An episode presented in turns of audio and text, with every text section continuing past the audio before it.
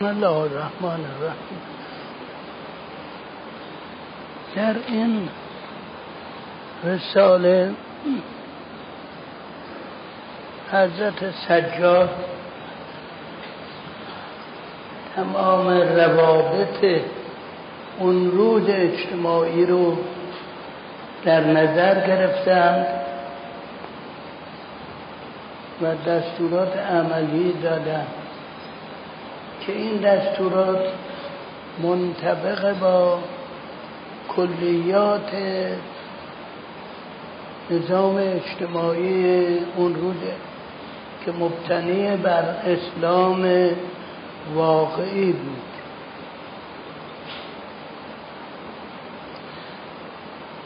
یکی از این نهادها در اون دوران جزء سازمان و نظام حکومت و مردم بود مسئله بردگی بود. که همیشه عده برده بودند و عده ارباب. قبل از اسلام البته بردگی بود در همه جای دنیا. در خود عربستان هم بود منتها به اندازه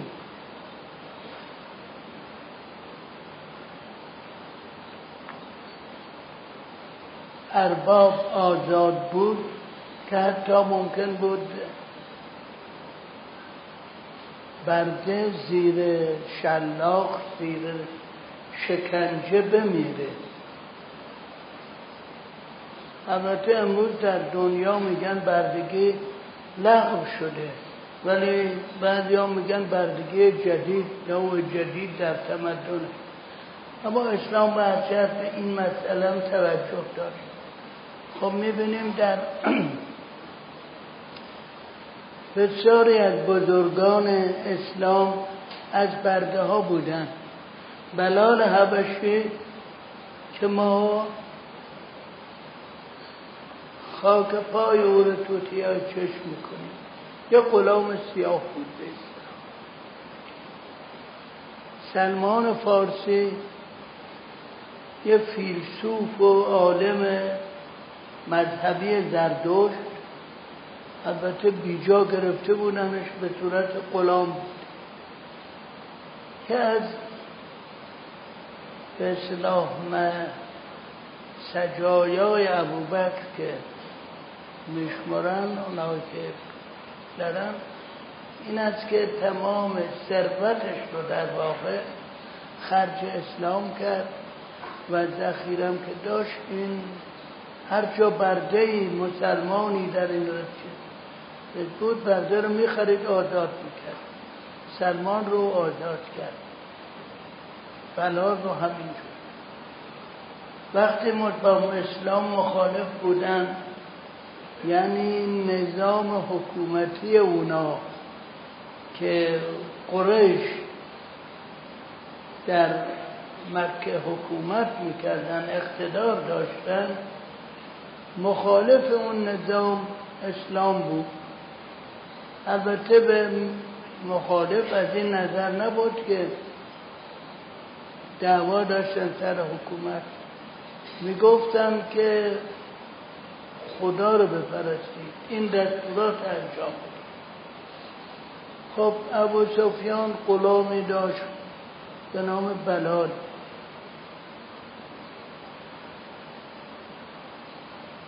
بلال رو شکنجه می‌کرد توی آفتاب تنده که لخت به پشت خوابونده بودش. یک سنگ خیلی سنگینی رو سینش بود ای باز در همون حالت. می‌گفت احد احد احد. ذکرش احد. سمیه و یاسر یه زن و مردی رو اینقدر شکنجه کردن شلاق زدن که دیر شلاق مردن. و حتی نسبت به سمیه رضی الله عنه بانوی بزرگوار اسلام. اولین شهیده اسلام. شهید شد توهین آمیدم باش رفتار کرد. اینها بود. اسلام آمد. مقرراتی وعده کرد. یعنی این نظام قدیم در واقع اینها رو برده ها رو مثل گوسفند و گاو و اینا می‌دونه. همون جوره که گوسفندی رو هر کار بخواید می‌کنی. یا حتی مثلا بیشتر یه حیوان خانگی دارید چیز می‌کنید ادیه بلکه بیشتر از این به این با این غلامان رفتار می‌کردن. اما اسلام آمد اولا اینها رو همزدی به خودش قرار کرد یعنی ممکن بود یه برده مسلمان بشه. وقتی که مسلمان می‌شد از لحاظ اسلام و حکومتی با سایرین برابر بود. در صف نماز وای میستاد چه بسا جلوتر از اربابش که اگر قدیم این کار می‌کرد گردنشو می‌زد. ارباب دیگه حق نداشت. که آزار و شکنجهی به به بردهش انجام بده. و حتی در بسیاری موارد مستحب بود که برده خودش رو آزاد کنه. منتها برای اینکه جلو سوء استفاده رو نگیره همون جوری که دیدیم چون در راه خدا باید بهترین مالش رو انسان انفاق کنه. اولین گناهی که در بنی, بنی نوع بشر در نوع بشر واقع شد گناهی بود که قابیل مرتکب شد و حابیل رو کش در اونجا علتش حسادتی بود که حابیل بهترین مال خودش را آورده بود که در راه خدا بدهد و قابیل که گوسفندار بود گوسفند خیلی لاغر مردنی آورد. خدا این رو قبول نکرد اون رو قبول کرد.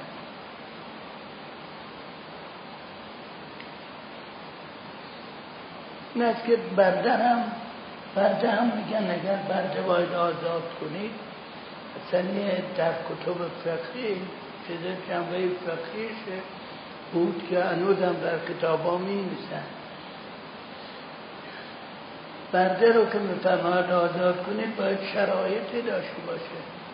اولا اگر این برده زنی است که از اربابش حامل است خود به خود آزاد میشه. دیگه لازم نیست. آزادش کنه. اگر پیرمرد شده یا پیرزن شده و نمی‌تونه امرار معاش کنه نباید آزادش بکنه. اگر هیچ صنعتی بلد نیست هیچ کاری نمی‌تونه بکنه. یه پیرمردی یا پیرزنی که تا جوان بود پیش خدمتی می‌کرد. هیچ کار دیگری هم بلد نیست. ولی در این سن این کار ازش نمیاد. اگر آزادش کنن هم خودش از نبودن رزق و روزی عادی محروم میشه و هم سربار جامعه میشه. این شرایط هرگز در چیز نبود. وقتی که برده ای رو به سن نمی‌رسد که دیگه قابل استفاده ای نبود. آزادش می‌کردن. یعنی چه آزادش می‌کردن؟ یعنی دیگه ارباب مسئول این نبود که زندگیشو بگردون خرجشو بده. اگه مریض بود ارباب موظف نبود که او معالجه کنه. در واقع این رو تبدیل به یک دریوزه می‌کرد گدایی می‌کرد. اینه که خداوند در واقع فرمود تو که از این بحث استفاده می‌کردی یا پیش خدمتی می‌کرد برات یا آبیاری می‌کرد بیر می‌زد حالا باید نونشو بدی. یک نحوه بیمه بود. در صورتی که می‌توانست کاری بکنه ارباب حق داشت را آزاد کن. از اون ما بعد از رهلت پیغمبر مقرر شرایط صحت جهاد رو گفتن فراهم نیست برای ما ایان حالا یعنی زمان قیبت چون یکی از شرایط صحت جهاد چون هر جنگی جهاد نیست. جهاد اون جنگی است که مسلمین با اجازه و دستور پیغمبر یا جانشین پیغمبر انجام بدن برای اینکه من گروه غیر مسلم رو مسلمان کنم. بعد از رحلت پیغمبر خب ما میگیم جانشین پیغمبر.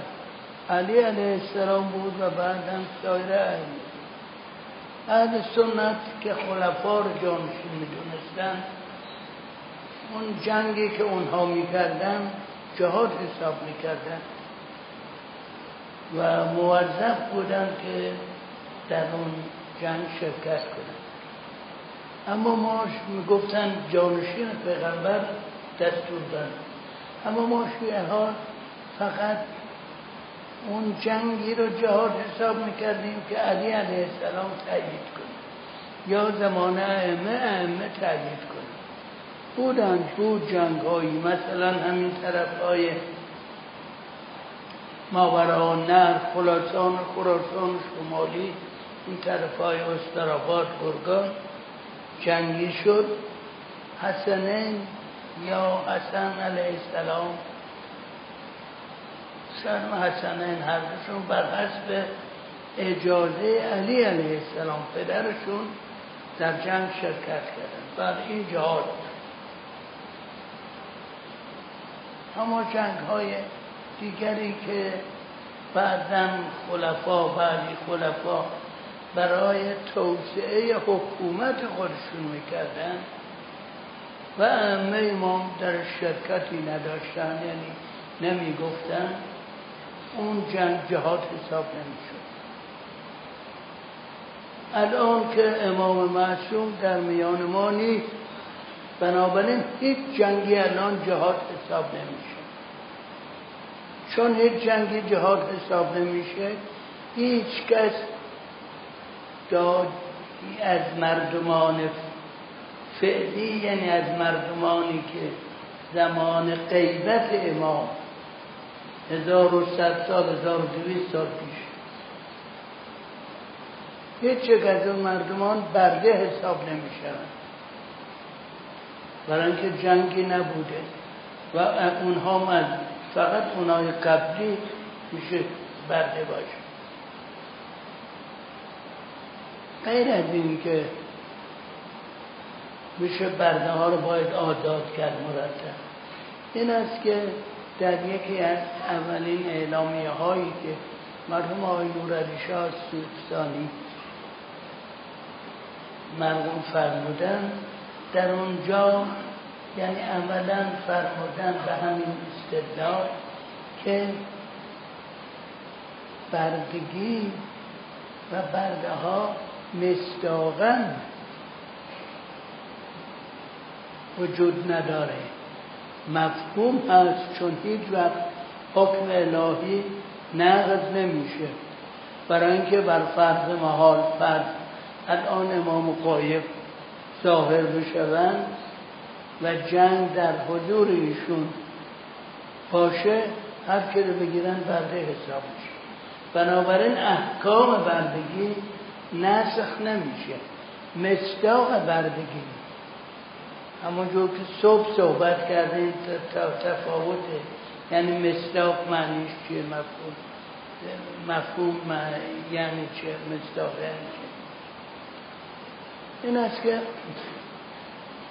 به این طریق در یه سوالی هم کسی کرده بود از محققین خارجی در بردگی من جوابی نمیشم. یه وقتی هم مجله ارفان چاپ شده بود ارفان بردگی فکر کنید مثل یه محبسی. یه نحوه محبسی دیگه. بعضی آزادی ها از کسی سرد میشه که دو در داره.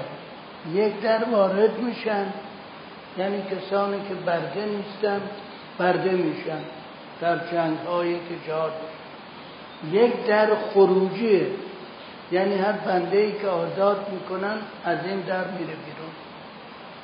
اون در خیلی تنگ است و کوچک و خیلی دیر به دیر کسی وارد میشه. ولی این در فراخ است و وسیع و به طرق مختلف ادهی خارج. اینه که بعد از مدتی این محبس خالی میشه.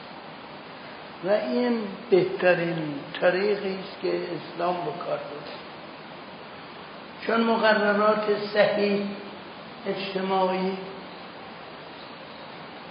مقرراتی که الهی باشه اولا باید وضع فعلی رو در نظر داشته باشه و بتواند وضع فعلی رو منظم کنه. ثانیا مقررات رو به نحوی بنویسد به نحوی برقرار کنه که در آتیه هم به همون طریق بتوان رفتار کرد. و این موضوع در مقررات اسلام و در همه مقررات اینجا چون بردگی صحبت می‌کنیم کاملا واضح و روشن. به این معنی که در اون وضع فعلی روابط بین اینها را روابط انسانی قرار دادن. در اینجا فرمودن که یعنی همون فرمایش علی علیه السلام جدشون به مالک اشرف فرمودن با هر به مردم مهربانی کن. اگر مؤمن هستن برادران تو هستن. برادران. اگر مؤمن نیست نیستن از پدر و مادر واحدی آمدی. گوشت و خون و پوستتون اینا یکی یعنی هر دو بنی نوع هر دو نوع بشر هست. در اینجا راجع به برده همینجور دستور فرمودن. دستور فرمودن که مهربانی بکن. از لحاظ شرایط اجتماعی کاملا برابرن.